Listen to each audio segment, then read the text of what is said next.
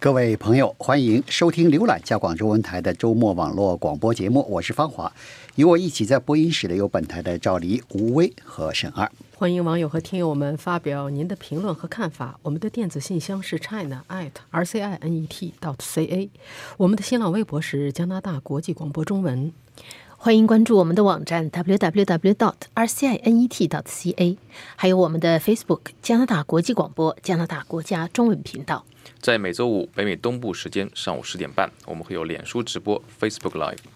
在今天的节目里呢，我们谈谈这个星期我们节目中的几篇报道。赵黎，你做了一篇报道，讲的是随着这个大麻合法化这个进程，马上就要到了，这个7月1号，很快就要到了，这个想抽大麻的人已经可以这个指日可待了。那么就不过这个什么事情都是两方面的啊，你法律准许你抽大麻，准许你在家里种大麻，但是呢，你在家里种大麻呢，可能会在保险方面会牵涉出一些问题来。是这样的，我们现在都知道，虽然这个合法化的这个法案还没有最后通过，但是从目前来看呢，就是通过之后可以会允许人们在自己家里种大麻，数量不能超过4颗。那么在这种情况下呢，所以大家也在讨论在家里啊种大麻之类的问题。不过呢，这个时候呢，已经有专家说要小心一些，就是说你如果在家里种大麻，你是要跟你的这个保险公司说的。那么呢，有可能不但会导致你的这个保险费大升，而且呢，还有可能甚至导致你被拒保，就是没人给你保了，都是有可能的。那么有一个公司呢，这个公司呢是专门就是给这个大型医用大麻的生产商提供设备的。这个公司的副总裁呢，他在接受加拿大广播公司的采访时呢，说这种情况是确实是存在的。比如说，因为他已经接触到很多这个医疗大麻的种植商，这些种植商就说呢，有的说是他们的保费涨了，有的说呢干脆就被拒了，保险公司就说跟他们来说，我们取消了你的保单，因为呢你是这个你们是种大麻的，种大麻肯定会有很多的风险，比如你种大麻消耗很多电力，那么着火的风险就大。第二呢，种大麻要很高的湿度，是这样，这个屋里边长那个这个霉菌的可能性。对，就说什么都不长也不着火，你种了大麻，人家知道你种大麻，跑你这儿来偷啊盗啊，或者是这个事情也会发生，对吧？而且人家也不会买你的房子了。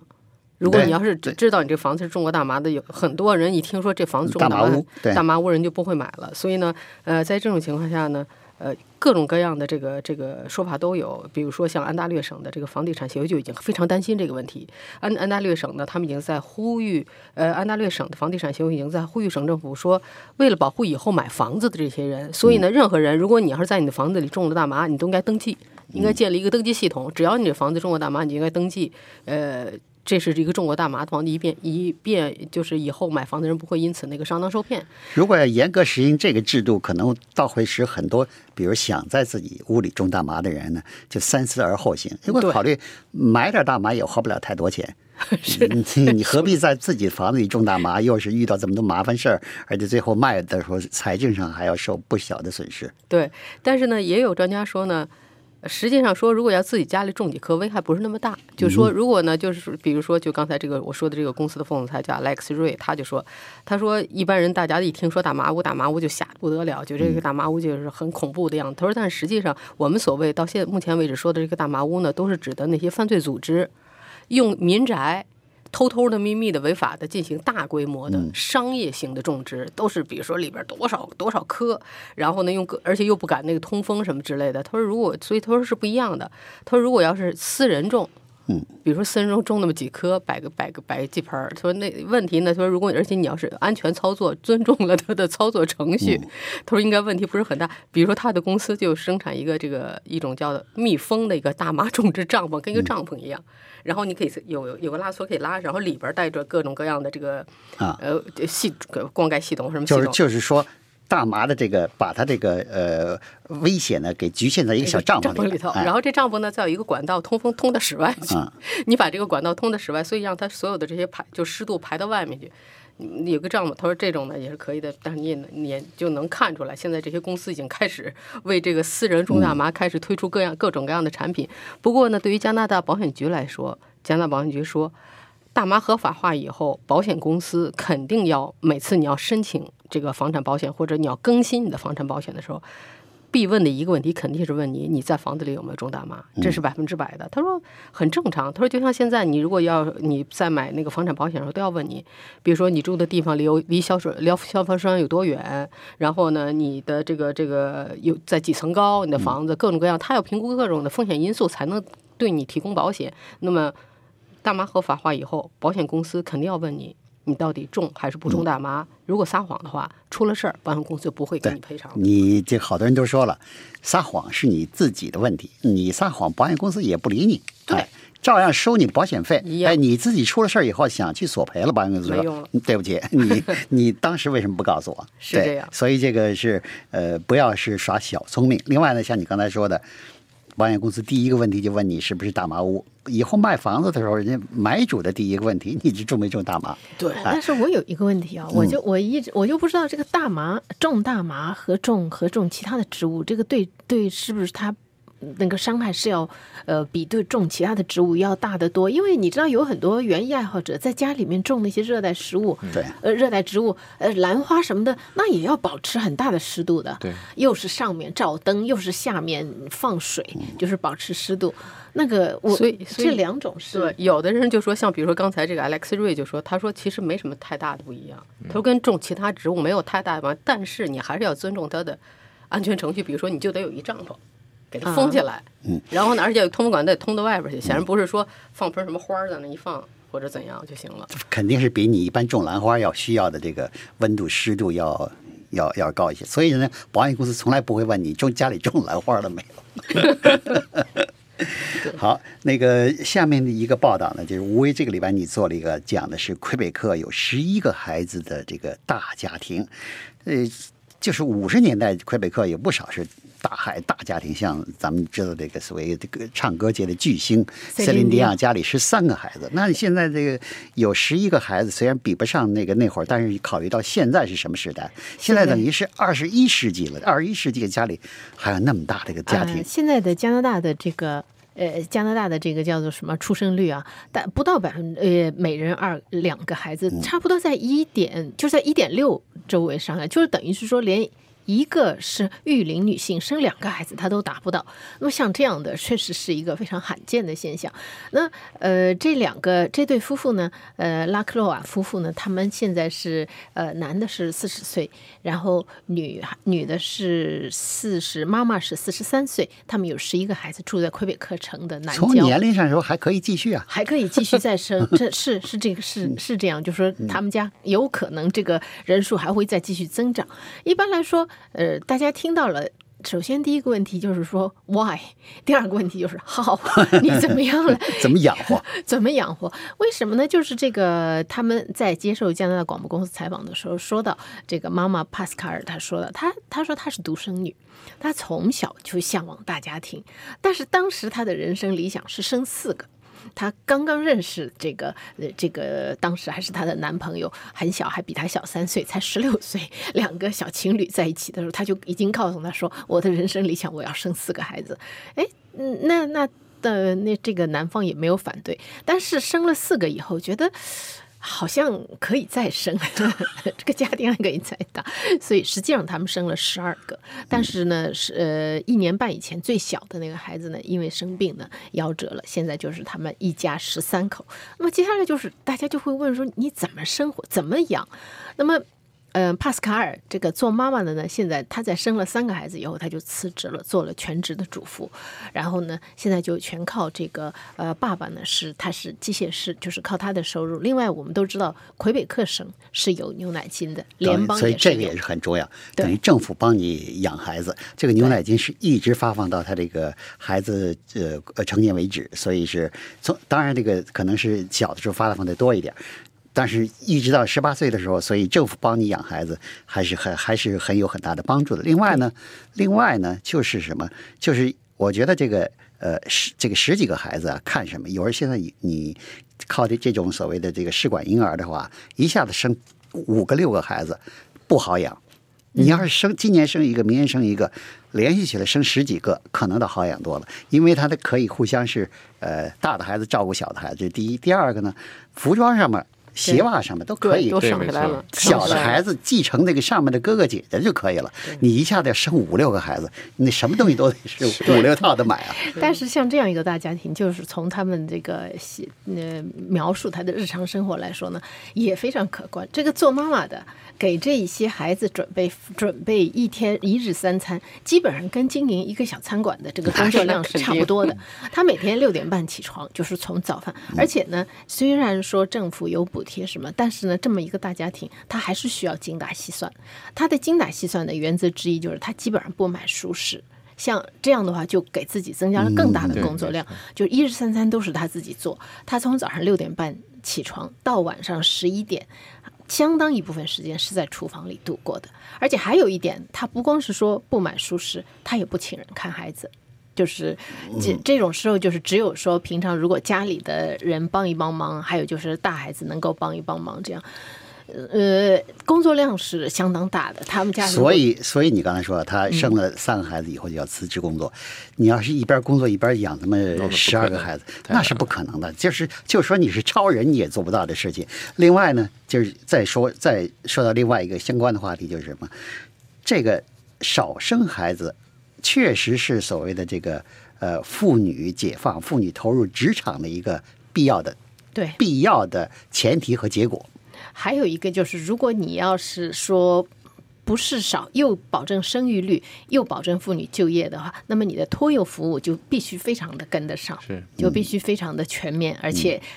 价钱还不能太高。而且有的时候，就像魁北克政府这样提供这么优惠的，靠纳税人的补助提供这么优惠的这个托儿服务，人家还是不生孩子。像你这个故事里介绍的这个，还真是凤毛麟角。是算是非常少的，但是就是从他介绍描述他的一天来说，那也是非常辛苦的。所以呢，这个妈妈简直就是可以算是超人妈妈。但是呢，在接受采访的时候，我们会发现，就是这个做爸爸的呢，好像不太说话。就是他在这个照顾孩子的这一活动里面呢，他的这个角色好像次要一点。但是超人妈妈说了，这个爸爸也是超人爸爸。一方面他是家里的主要经济支柱，另外一方面呢，说多面手，什么都能干，连现在他们住的那个大房子都是他自己设计的。哇，为什么？因为那么多的人，你要让每一个人都有自己私密的空间，这个房子又不能无限的大，又不能特别太大，这个就是需要特别的设计的。另外就是家里的修修补补啊什么的。对，这个肯定是这个一个家庭这么多孩子家庭，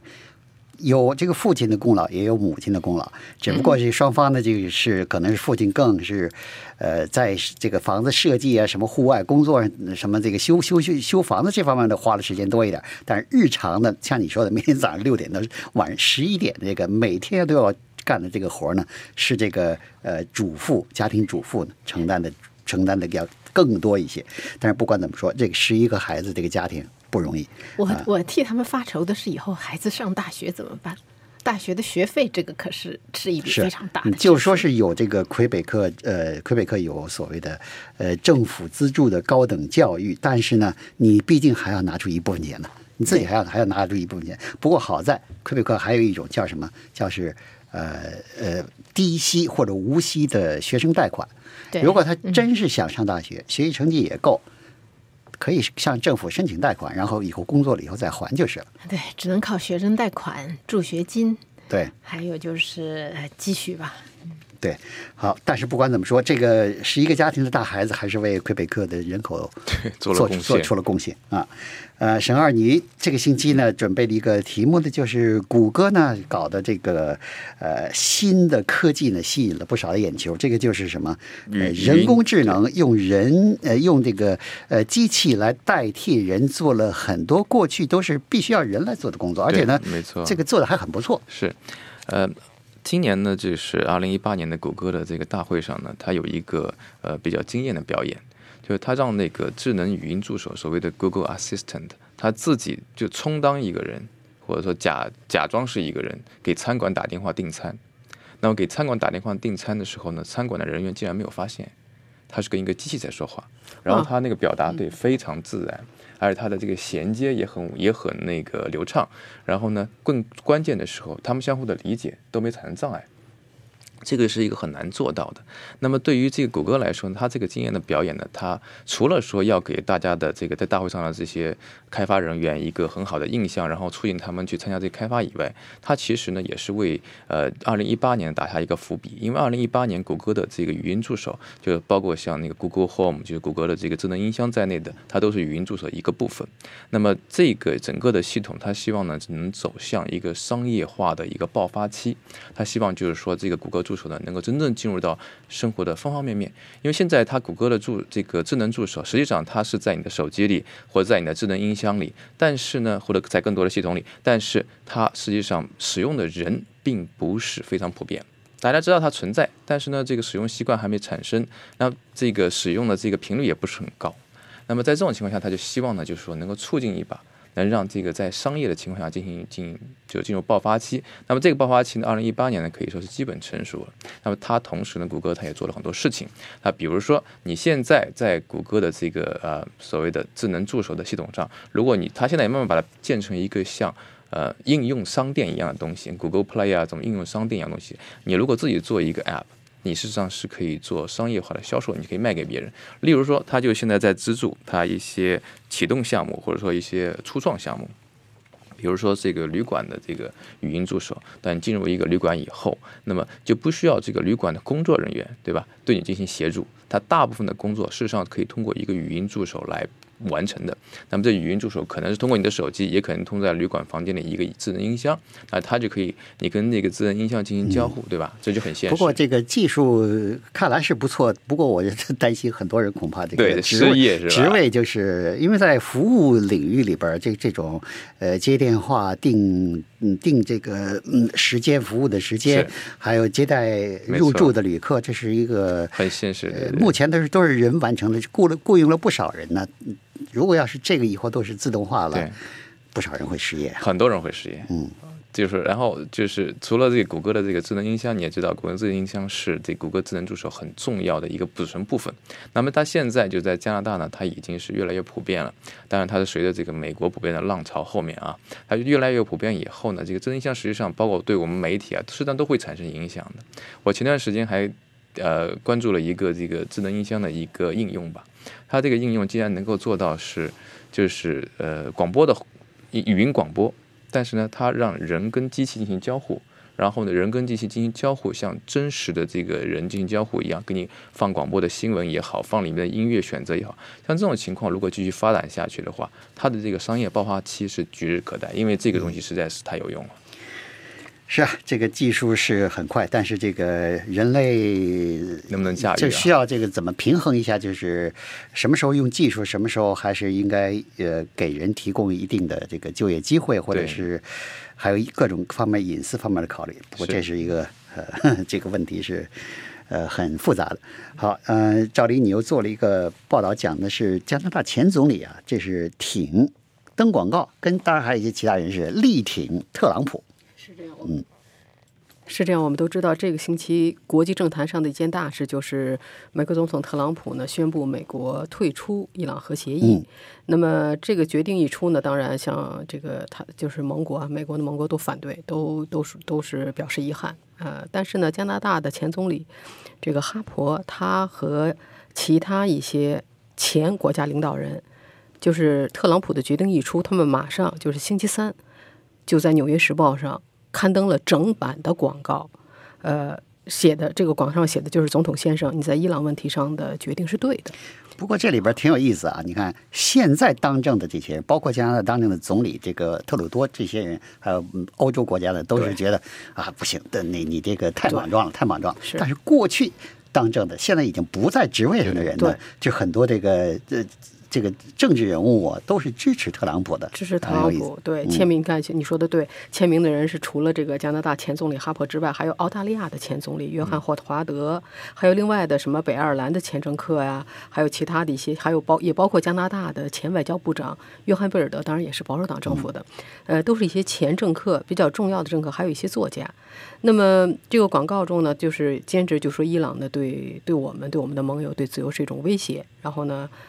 所以呢就是他们就说我们要和你站在一起，就和特朗普的决定站在一起啊，结束这个伊朗的危险政策，停止这个阻止伊朗走向核武等等。那么当然就像你说的，加拿大总理特鲁多呢，他的态度和这个前总理哈珀显然是非常不同的。那么特朗普的决定一出来呢，他告诉加拿大广播公司的记者，他说当然2015年通过谈判达成的这个伊朗核协议呢不是十全十美的，不过这个协议为防止伊朗发展核武器确实起了作用。那么他说当然也就代表加拿大政府的观点，就是对美国总统特朗普做出的退出伊朗协议的这个决定是表示遗憾，但是他也说我们尊重每个国家自己在外交政策上做出的决定，不过对于加拿大来说，我们的决定是在渥太华做出的，这意思显然就是我们不会跟着美国走啊。这就是这个意思。不过这个特朗普啊，虽然是反对他的人很多，但是你不得不承认他的上台以后的一些这个非经典的做法啊，把这个事情搞得是天翻地覆。有一些效果还是蛮不错的。对，你看那个最近的一个例子，像是朝鲜，朝鲜这核协议，这个核问题比伊朗闹的是凶，那是这个导弹是一个接一个试，地下核试验什么天空核试验一个接一个搞得你那个当时西方国家好像是束手无策，什么办法都没有。从小布什当总统到后来的奥巴马当总统，好像都没有拿出什么有效的办法来。哎，特朗普上来。搞了一个就是说你什么要再发导弹，我的大导弹就过去了，你的小导弹没用，我的大导弹就过去了。哎，还见笑了。当时好多人都怕这个世界大战真要是爆发了，现在峰回路转，事情不一样了。当然了，这个所谓的这个峰会呢，还有一些这个不可预测的因素在里面，真正最后结果怎么样还难说。但是至少到目前来说，这个事情呢，朝着这个。朝着积极的方向发展。对，是特朗普他整个所有的他的这个出牌的风格是跟其他政客都是非常不一样的，所以大家现在开始逐渐开始熟悉他的风格是什么。但是就像你说的，确实是他的这些方法还真是有的地方还是有取得了一些以前没有效。不过另外一点我要说的就是说，实际上啊，在特朗普做出这个美国退出伊朗核协议之前，加拿大和伊朗关系啊。之前的关系已经是挺僵的，因为2012年的时候，当时是哈珀政府执政就已经暂停了加拿大和伊朗的外交关系，驱逐了伊朗外交官，关闭了伊朗驻加拿大的使馆。那么自由党政府上台以后呢，一直说要恢复加拿大和伊朗之间的外交关系，但现在也没有。为什么呢？有很多事情都是僵在那里。最近的一起事情呢，就是说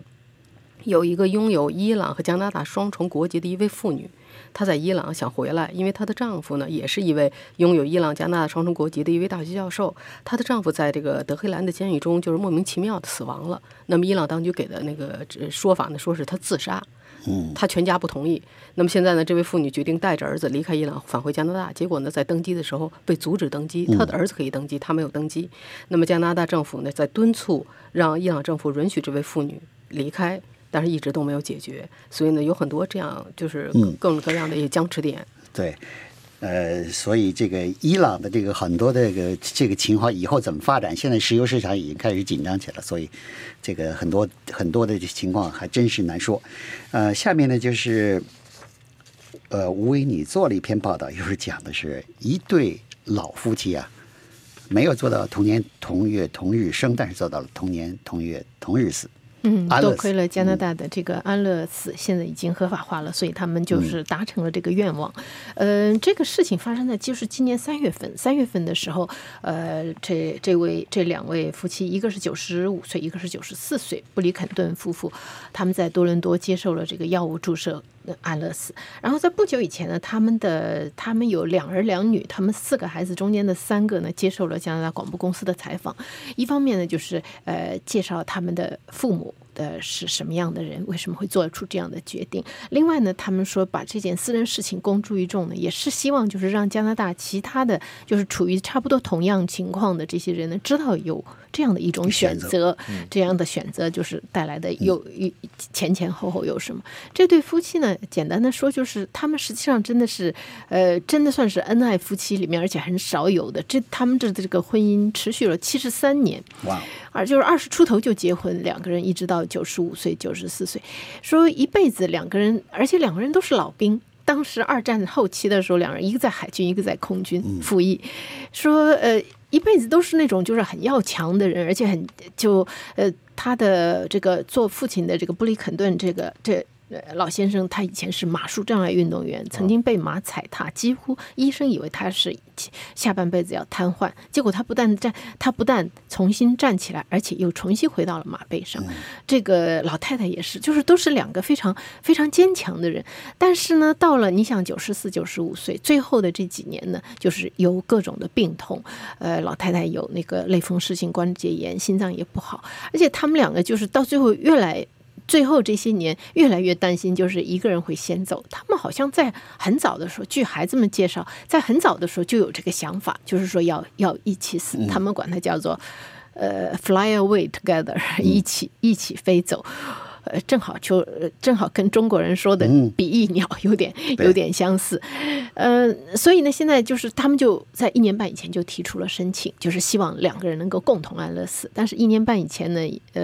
那个手续申请非常的复杂，所以呢，就是这个老先生的这个申请呢被拒绝了。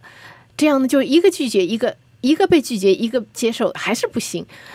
在今年年初的时候，他们提出了第2次申请。过了这一段时间呢，就是老先生的这个身体呢，也衰弱，至少在医生们看来，就是衰弱到达到标准了。所以呢，就是两个人都得到批准了。从儿女看呢，就是觉得说，他们就是心态比较复杂。一方面就是安乐死这个审查确实是要非常仔细，你为了让人不滥用。这个对这个加拿大的这个联邦政府通过的安乐死法案的批评的最大的一个方面呢，就是太复杂，而且这个在很多方面来说呢，太这个官僚化，没有从病人的角度去考虑。就从他们的话来说，就是如果他们的父母不是那种就是意志力特别顽强的人，肯定中途就放弃了，因为实在是太复杂、太繁琐。但是从另外就是从一方面讲，就是说你这个